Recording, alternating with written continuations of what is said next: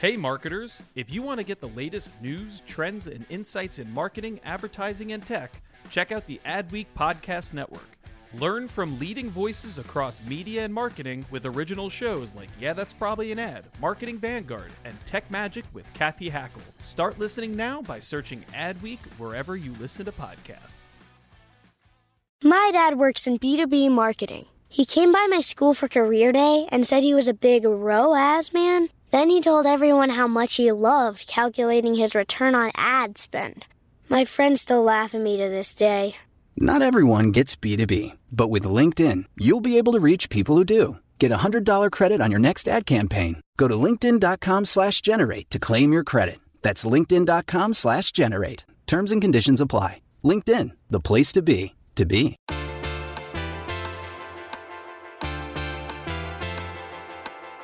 You're listening to Yeah, that's probably an ad. This is the Adweek podcast where we talk about marketing, media, technology, pop culture, because in the end, everything is an ad. I'm David Griner. I'm the international editor for Adweek. And I'm Ko Im. I'm the community editor at Adweek. And we are going to reflect on, oh my goodness, an entire year of the COVID 19 crisis. And with us to do that is our, I believe this is your correct title, Julian Gamboa. It's social media marketing manager marketing and social media manager. Oh, yes. I always I always have to check my email again to like make sure what's my title. But hi everybody, it's your fave, Julian Boa. you are my fave. Welcome back. And uh, uh, you know, we're going to talk about um, something exciting that you've helped create that's been in the making for four years. But we, before we do that, let's bring in our fourth person, uh, Richard Collings, who covers uh, everything retail, commerce, uh, we have our new commerce editor under, or like kind of overseeing that. Um, hi, Richard. Hey, how's it going? Great, great, great, great. So happy to have you all.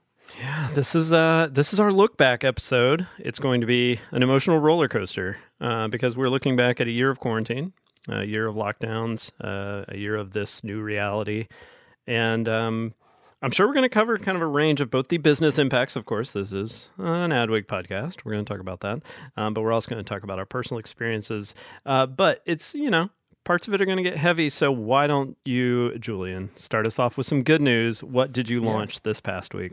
So this past week was huge because uh, it's been four months in the making, and really it kind of took off last year when I did that famous thread now that everybody keeps complimenting me about. But I just wanted to be the social media manager for Pokemon, and then it evolved into this huge thing. It became like so many different things here at Adweek. It started as like Social Confidential, with which I co-host with Jessica Zafarris, our audience engagement editor here, and then now.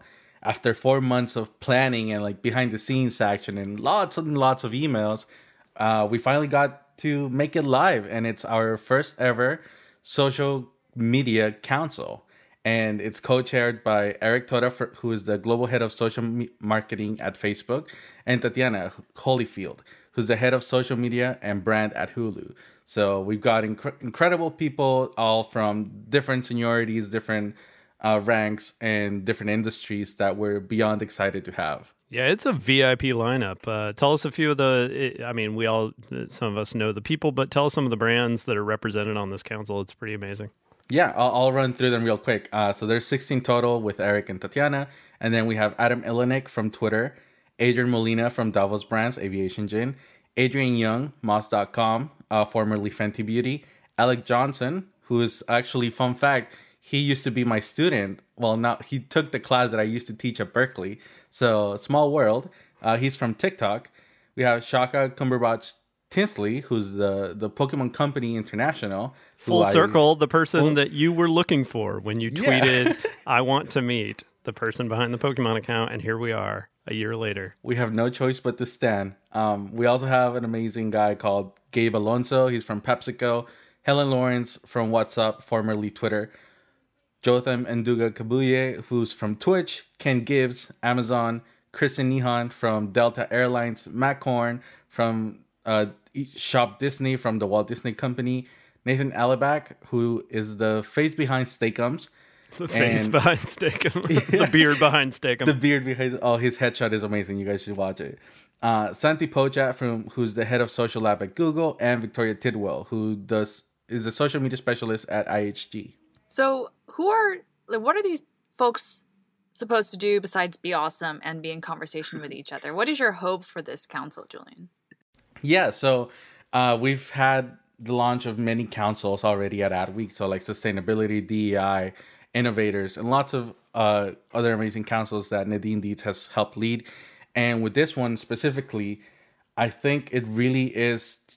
We've gone through so much as social media managers this past year. Like it used to be that oh, you wear lots of hats as a social media manager, but I think the last year with COVID, we not only did marketing and social, we also did some PR, some crisis management, some educating customers, like helping the entire brand go digital. So like I think we wear so many hats and sometimes um we it's a lot that, that we're doing right and it's a lot of different responsibilities so the goal with this council uh, as as most of the things that i work on uh, has the initiative to help people currently in social media marketing or like just marketers overall take those next steps in their careers and learn from some of the people and some of their hurdles that they've come along the journey.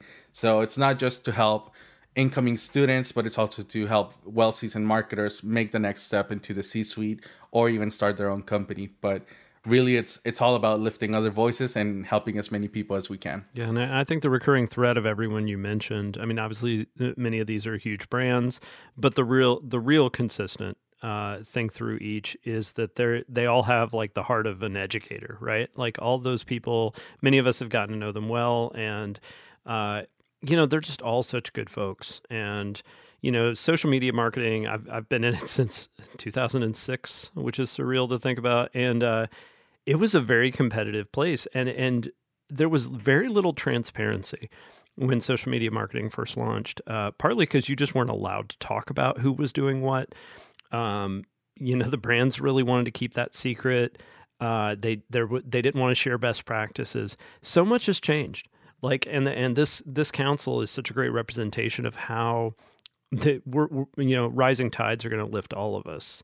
Uh, but but more importantly, I think to your point, just emotionally, these are people who have helped each other and helped their friends and their colleagues and their peers through a very difficult year that we'll be talking about. Yeah, yeah, we definitely want to help promote like some get get to work on some playbooks, some resources that anyone in the industry can can access can access. So again, it's all about making the the trip easier for for those that are to come. I, I want to kind of um, throw this to Richard now. Um, I wonder, you know, in covering retail and so many bankruptcies and um, quarterly earnings, are you seeing kind of this similar? I mean, everyone feels exhaustion and and um, but are you seeing some of this uh, transparency and sharing of best practices, especially as retailers trying to stay afloat, or even folks trying to share, you know, how they did it, how they how they became bright spots in the industry? Can you give us a little overview of the the past year? I do feel like people are really eager to share their success stories and how they made the past year work. There was a lot of talk around e-commerce and digital capabilities and how people rolled out various digital capabilities really under short notice uh, as they were trying to figure out well, how are we going to survive? How are we going to get people the goods and services that they really want? So you really saw an acceleration of you know buy online pick up in store curbside pickup uh, safe practices uh, really went into effect, um, and rolling out just uh, digital, you know, just in the background on the on the back end, rolling out digital technologies that would enable those things, so it was a more seamless seamless transition. Um, having said that, uh, there were a lot of you know there was uh, there was it wasn't totally smooth sailing you know as people were trying to figure these things out. Deliveries got delayed. Um, i'm sure there are a lot of grumpy people wondering. But you know one of the things i one of the refrains i heard or one of the things i heard from retailers was how patient and understanding customers were through all of this which was really kind of a lovely thing uh, to to hear people were really understanding of the pressures we were all under collectively you know, as this thing played out. I thought it was interesting too to see delivery drivers really included with a lot of these kind of everyday heroes, right? Like, uh, like we had a sign in my front yard that was thanking delivery drivers, thanking grocery workers. Um, you know, it, it's it's people who have been busting their butts for forever, um, but we don't appreciate them Uh, and and truth be told, their employers rarely appreciate them. Uh, so you know, I really feel like when it comes to being patient about stuff, you can't be mad when that delivery person comes around, right? Because especially I've seen them pull up to my house at nine forty-five at night, and all I can think is like this poor person, like what was their day like where they're dropping off my like completely unnecessary package at 9:45 p.m. just because I can't be bothered to go to the store uh, and expose myself, you know. It's it, I those people are soldiers. I was reminded too early, very early a year ago, uh, when we were first reporting on this. I remember, I think it was the SARS outbreak was around 2003, and um, and several companies told us that like international companies told us that when that one broke out and a lot of people in Asia couldn't leave their homes and they were locked in they said like delivery was not a thing. Online ordering was not. Like we, no one knew how. And so to your point about rapid adaptation I remember them saying you know that was when we had to figure out online ordering customer service all these things. And I, looking back I mean where do you think we've seen that adaptation over the past year in, in retail and shopping. Uh, like, what is almost night and day different now from a year ago? You know, I would say really, I mean, a lot of retailers they didn't have the kind of delivery services. They didn't have that integrated with the with the store format. A lot of retailers were way behind on on the digital front. Um, I can't tell you how many apparel retailers, Men's Wearhouse, or even specialty retailers like Party City didn't have uh, buy online, pick up in store. They didn't have that relationship between the online and the store. Um, and they really had to speed those kind of efforts up. Um, I mean, that's a great point about China. They really did uh, respond respond well relatively to this pandemic because they learned so much from SARS, and so they knew what to expect. They knew what they what kind of procedures and policies they had to put in place in order to get things up and running to make sure people had the things they needed. Um, and we can look at the success here in the United States. We look at the Walmarts and so forth of the world, the Amazons. Their sales were up. Uh, incredibly, and ultimately, you know, after an initial few months of shortages of a lot of things, um, gradually the supply chain and a lot of the retailers were able to respond in a way that people were were able to get the things that they needed, um, and as a result, their sales uh, were incredible. I think Walmart at one point in the early stages was up 74%, was nearly doubling year over year what their e-commerce was the year before that. So, um. Oh, so I'm curious. I always love getting personal perspective because I think each of us have had a lot of shared experiences over the last year, but also very unique experiences. Ko, what what about your you know shopping or your subscriptions? I mean how has that changed? And, and i guess more importantly if everything ended tomorrow what would you keep doing uh, in terms of retail type things that you weren't doing a year ago uh, that you know that have changed that you're now like oh actually this is kind of convenient. I, I don't mind this yeah i mean i feel like i'm a little bit of an anomaly but um you know i there is there is this idea that going to the store is a fun time for me. It's like my highlight of the week. Um, so um, that hadn't changed as much. I was definitely more open to things being delivered, but I, like you, like I was very mindful about.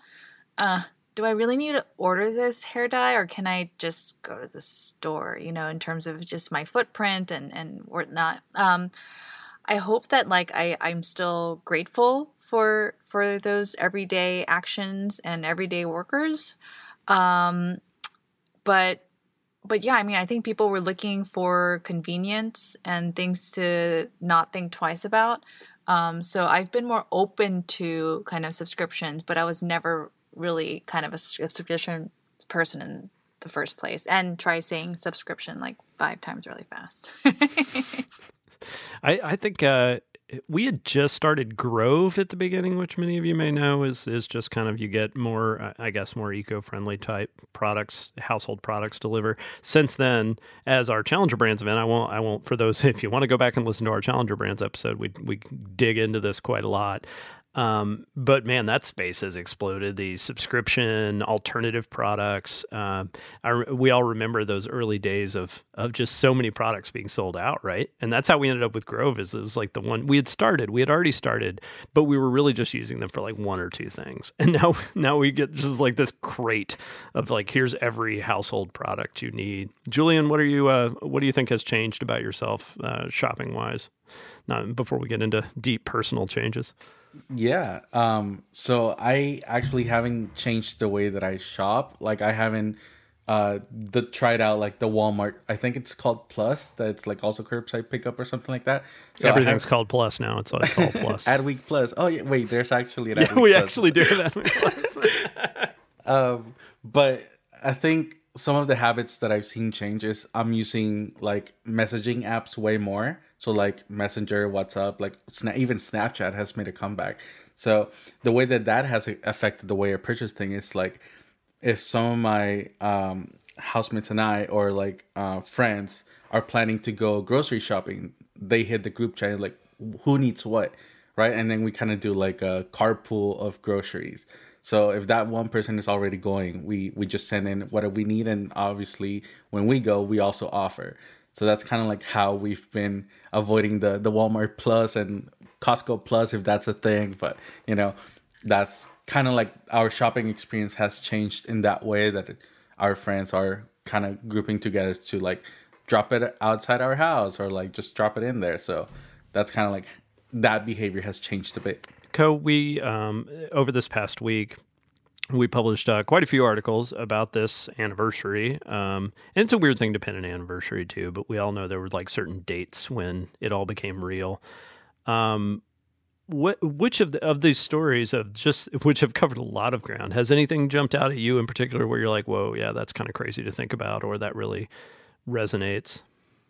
Yeah, I mean, um, our team put together kind of these these stats, and I think you know when you're when you're kind of living to the day to day, it's it's it's hard to kind of calculate how much has changed. And um, one of the stats uh, that our streaming editor Kelsey Sutton um, said, she said by the first week of March um, of 2020. Uh, Nielsen found that Americans spent a combined 116.4 billion minutes watching TV from streaming services. That number now is up to 134.5 billion minutes. Uh, so I know I have basically watched every single other thing in Netflix that is in my preferred genre. Um, but if I had a personal tracker, I'd be kind of aghast at how much has been consumed because I wasn't out and about and making memories with friends. I was making fake memories with the characters that I was seeing on Netflix. Uh, Richard, what, what have you um, like? In, I guess, I guess, yeah, both either in terms of the stats we covered, but just with your own kind of like life change over the past year. It, has anything, especially now looking back on it, like jumped out at you of like, wow, that was a dramatic change? The amount of time I've spent indoors, completely cloistered, it's just amazing to think and how the days just kind of melded into one another. I did make a purpose, I did purposely go shopping for groceries just to have an excuse to get out. And I remember like bringing all my groceries and like scrubbing them all down as soon as I got back was one of the things that was definitely probably the most dramatic. I don't know if I was overreacting, but I felt like, especially initially, you know, I'm going to take this extra step. I'm going to make sure, you know, everything's clean from the the store. Um, and that's something that you had never done before. Um, so it was, uh, it's uh, pretty pretty harrowing times. I think the trippiest thing is when I do go to the grocery store, which is rare, or wherever, like when you have to go out shopping somewhere. Does it ever like occur to you all that? You look over and you see everyone's wearing a mask. And at first you feel good, like, right? You're like, uh, well, I live in Alabama where a lot of people choose not to wear masks, even though they should. Um, and so honestly, if I go in somewhere and everyone's wearing a mask, my first thought is, nice, great. I am glad to see that you care about other people or and or that this store enforces this state's uh, mask mandate and its own policies. Um, but then my second reaction after I've kind of gotten settled in shopping is like, what a dystopia we live in. right? like that. This is you're just walking around and everyone looks like Bane. Yeah, but like if you know if you have gone to Asia, they they wear masks like on the subway normally because well, for example, like in Beijing, the pollution is so bad, right? So I honestly I am glad that everything like the New York City subway was was cleaned up um, and is still being cleaned. Um, I I'm not I'm not there anymore, right? A year a year ago, I was quarantining in in in the West Village um, at somebody's townhouse and uh, not going outside, and also wiping down all the groceries um, with any any Lysol that I could get my hands on. Um, and now I'm in Seattle with a small, um, dare I say, capsule wardrobe that is completely new because I just bought all new clothes um, from Shein, which is like a China-based company, I believe. Um, and and that's that's really incredible. But like, I'm curious, Griner. You know, you were doing remote work before. Um, what what changed for you? Did you notice a change in the other folks on our team or that you talked to that hadn't been used to this kind of um, flexible format, so to speak? Yeah, I mean, well, two things. Like, one is the biggest change for me, I've been remote for seven years uh, full time. And the biggest change for me was that nobody was commuting, right? And so I had this blissful, not that I don't love every single one of you, not that I don't treasure every minute we spend together. Um, but I had this blissful hour at the beginning and honestly at the end of each day where I could just be productive because everyone else was on a bus or a train. And it was necessary for me, I realized, because that's when I would write articles instead of editing. That's when I wasn't on any calls. And I could just sit down with my coffee and be productive. And uh, once a week, we had a leadership team meeting, maybe like once every however many weeks we had staff meetings.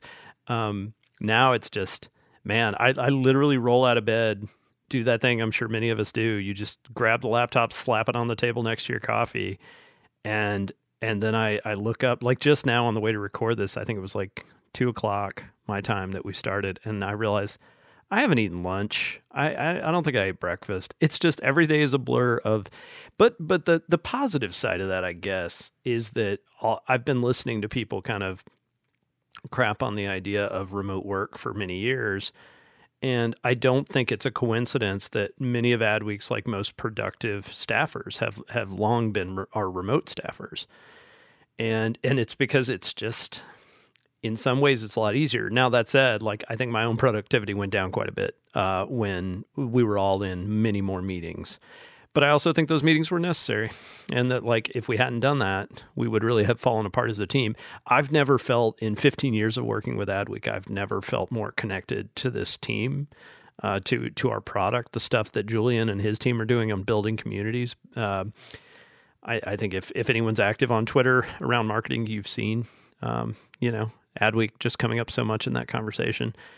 So anyway, there's been a lot of goods, a lot of pluses, but um, but let's uh, you know let's before we run out of time too. I want to make sure that we talk about, like I said, there's so many benchmarks, so many things we hit after a year.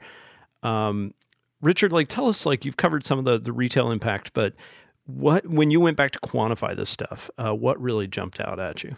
One of the statistics that jumped out at me was the fact that 110,000 restaurants had either permanently or temporarily closed, just the impact on casual dining.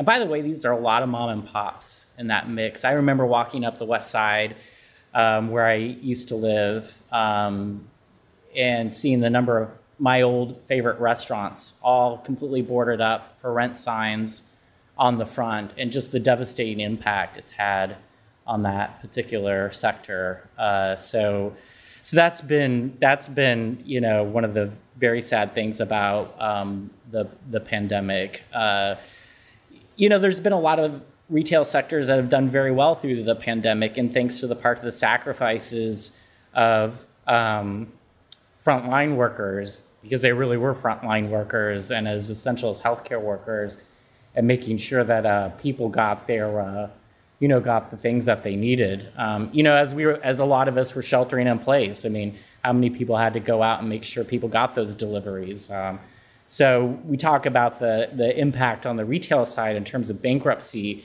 um, and and some of the things retailers had to do, but they depended on so many people in order for for them to meet their their sales, you know, quotas and so forth. So. Um, so it's just like being reminded just of the the human effort that went into trying to make sure that retail, you know, stayed above water. Um, just a few of the things that I think of um, about the pandemic. So, and the year has been particularly hard in different ways for for women and women in marketing. Um, women who have had to maybe juggle even more. Um, statistics and reports have shown that. And so, David, you were able to gather dozens, scores of responses from those ladies in our community. And what were kind of the well, sad stories, but also what were kind of the overarching themes and what can we do to to you know as we transition out of this um, make things better and easier. Yeah, for for International Women's Day, which was uh, March eighth, uh, which corresponded pretty pretty much dead on with the one year anniversary of of quarantine, and so we thought it would be uh, you know interesting and worthwhile uh, and important to ask women uh, either anonymously or by name, and we got both um, to just tell their stories and the challenges that they went through over this past year, and we got about 130 responses. We ran about 100 of them because, uh, uh honestly, because some were just like childcare was the entire answer, and so we we ran 100 in full, and um, the. I mean, it's gutting. It is the most gutting thing I've ever edited or put together. Uh, I, it's not like any of it necessarily would surprise you, but the consistency of it would, if not surprise you, would greatly upset you of of how many of these experiences were shared. Uh, the the I guess the nice thing is that I've gotten a lot of feedback from women in the industry just saying reading this made me feel less alone in what I've been going through and what I've been feeling, which is is nice. Um, now I would say more importantly, I hope men read it. I hope men in leadership read it. Uh, I and there's also a lot of criticism in there of of fellow women in leadership who who lacked empathy. Although I will say that the vast majority of the criticism is on men. Um, and and I think it's really uh, deserved um, because basically there there's two kinds of criticism that come up a lot uh, it, throughout these 100. Uh, one is of of spouses um, and of husbands, basically saying that, and we've seen this right. There's been articles about this in New York New York Times Magazine and several things. Just husbands just seemed oblivious to like helping their working wives out, like they treated them almost like live like live in domestic help. Um, when you know these are often executives, but it doesn't really matter what level you work at. Like they, it really highlighted the lack of equal partnership, and that was a certainly a recurring theme across many of these answers. Not all, like quite a few people said, "Oh, you know, unlike a lot of people, my husband actually stepped up, and and we have a 50-50, You know, uh, and it's something that's very important for me. My wife is a CEO, and so I, I do try to my, my job's a hard one to step away from some days, but it's important for me to make sure she has that autonomy uh, to to be a top level executive uh, while we have kids home you know homeschooling and all the other logistics of life. But then the other one, so in addition to criticisms of, of specifically of husbands who just basically slacked off for a damn year, um, there there were criticisms of bosses, uh, generally male bosses, who just had no empathy or just had staggeringly little empathy for what people were going through. A lot of people talked about getting in trouble for turning off their camera because they were crying. And like, even if you don't know that that's why the person turned off their camera, get over it. Like, who cares? Like the that's the kind of thing that just dry, eh, you know, was really infuriating to to read about, to think about. Is that there were so many people wanted their employees to act like nothing had changed. Yeah, and, pro- and and it sounds like you got. I mean, I just you know just reading through the, some of the responses, it's like they really just cared about output, and it was a toxic work environment. I mean, I I, I want to ask this to you guys, um, although I feel like you guys are a good group of of men, but my in talking with some folks, I feel like a lot of men didn't know how to deal so they just either shut down or, um, you know, turn to, to kind of comfort alcohol or um, really just narrowed into work. Um, and so I'm wondering how you guys were able to kind of handle some of those darker days. Um, just just curious. Richard, do you want to start? Welcome to welcome to Adweek Therapy, Richard.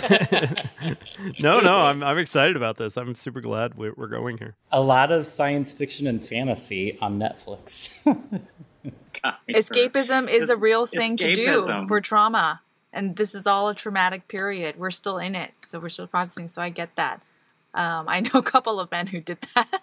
it's like whatever you normally gravitate to, you just kind of like, oh, this works. So yeah, uh, Julian.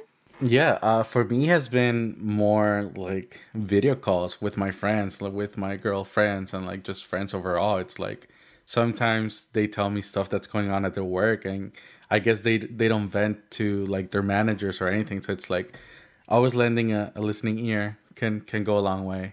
Yeah, I, I, you know, it's like what I've been realizing lately, and this is more of a 2021 thing. Is like I'm, I'm very extroverted, and like I'm empty. I'm empty. I'm like completely drained of whatever that is, whatever that energy is that you gain from being around other people.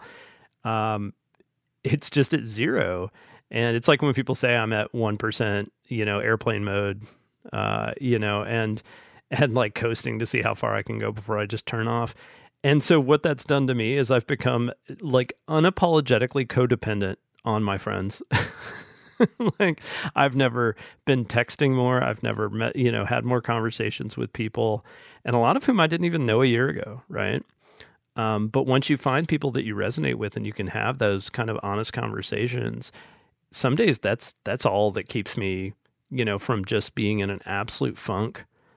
Um, and I think it's really important, and I think to just be self-aware about that, right? Of like, it's okay, like it's this is fine. Like some nights you just want to sit on Clubhouse for three hours and just talk about absolutely nothing and just let your brain completely melt. And I I probably would have thought that was really a waste of time two years ago uh, to do those kinds of things or to have so many conversations with folks.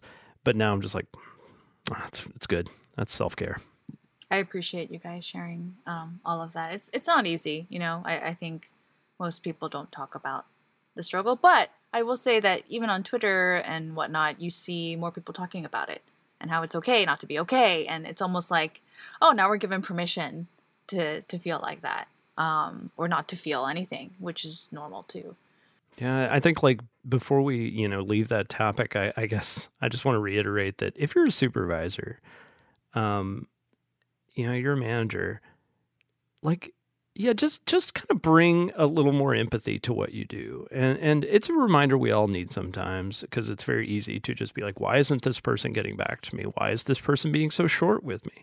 I think that's the one I deal with more often is when I'm just like, man, this person's being a jerk to me. And then now I kind of take a step back and be like, you know, I don't know what that person's day is like. I don't know what their month is like. I don't know what's happening in their lives and whatever. Like if they're going to be a little short with me, it's fine. If they don't want to turn on their camera when everyone else is, that's fine. Like none of that. You know, it's like, yeah, okay, stay on top of people about, you know, not not falling down on deadlines or whatever, but like even then, this is not the year this is not the time to like hold people to these objective standards of, of productivity. like like let's all just be as human as we can with each other and show each other as much. Uh, you know, the the phrase "space and grace" comes up a lot, right? And and yeah, it's just I don't think we're ready to hear about what each person in, in our life and our work lives is going through. I, I think it would absolutely destroy us emotionally if we knew it. Um, and so just assume, just go into these things assuming that it's it's really really rough and that they are barely holding on. Um, and then that way, if that's not true, if they're having a great time in quarantine, uh, uh, all the better. But if they're not, you can at least default to empathy. Yeah, it was a good reminder for me. Well, on that note, uh, we are uh, out of time for this week. Um, but Ko, I want to. I know I've I've probably done this maybe once or twice over the last few months. I want to take a moment to really shout out Ko uh, for just the. I like. I don't know. Julian helped me out because like Ko brings such a positive and thoughtful energy uh, to, of course, this podcast, but more importantly, to TikTok, to social, to co- our coworkers, you know, to the Adweek atmosphere. Um, but Ko, you are have just been such a a wonderful resource and friend and colleague, uh, especially over this past year. So, just want to thank you while we're all here. Yeah, thank you, Ko. I I know on your TikTok always come up and your Instagram stories, and it's like remember to to be in check with yourself like listen to yourself and and breathe. So that's always very important because sometimes like I've, i could just be grinding my teeth all day. It's like oh okay i need to breathe right? So really appreciate you for really bringing up mental mental health awareness up. Thank you. It, it is you know partly a reminder to myself and i i do have bad days too. I'm human. Um, so I want to appreciate you guys for just being you, and you know that reminds me to just keep being a better, brighter part of me. Um, so thank you. Well, Julian, Richard, thanks so much for joining us. Ko, thank you as always. Um, I, I, had a feeling this would be an emotional conversation. It's an emotional year to look back on, uh, and it was. like I'm feeling, I'm feeling a range of things right now, but uh, but no, I'm really appreciative. I think this is a great year to have have an important year to have great coworkers, you know, and people that you can really just be yourself with and not be freaking out about how how are they gonna how are they gonna you know see me um, and um, and it's like I was complaining on on Twitter today. I was like feeling it's we're recording this on Friday, and um, you know I was just looking back. I was like I wasn't nearly as productive this week as I wanted to be. Like I had all these goals, I had all these things I wanted to get done, and I was just angry at myself, right, for not doing it. And then I look back and I'm like, I wrote our two most read stories of the year, uh, I wrote that you know I wrote up those the 100 stories from women, which I've never I think been more proud of a piece. Like just to be able to play a part in getting those stories out there, uh, and not to mention all the other amazing stuff that we accomplished as a team this week.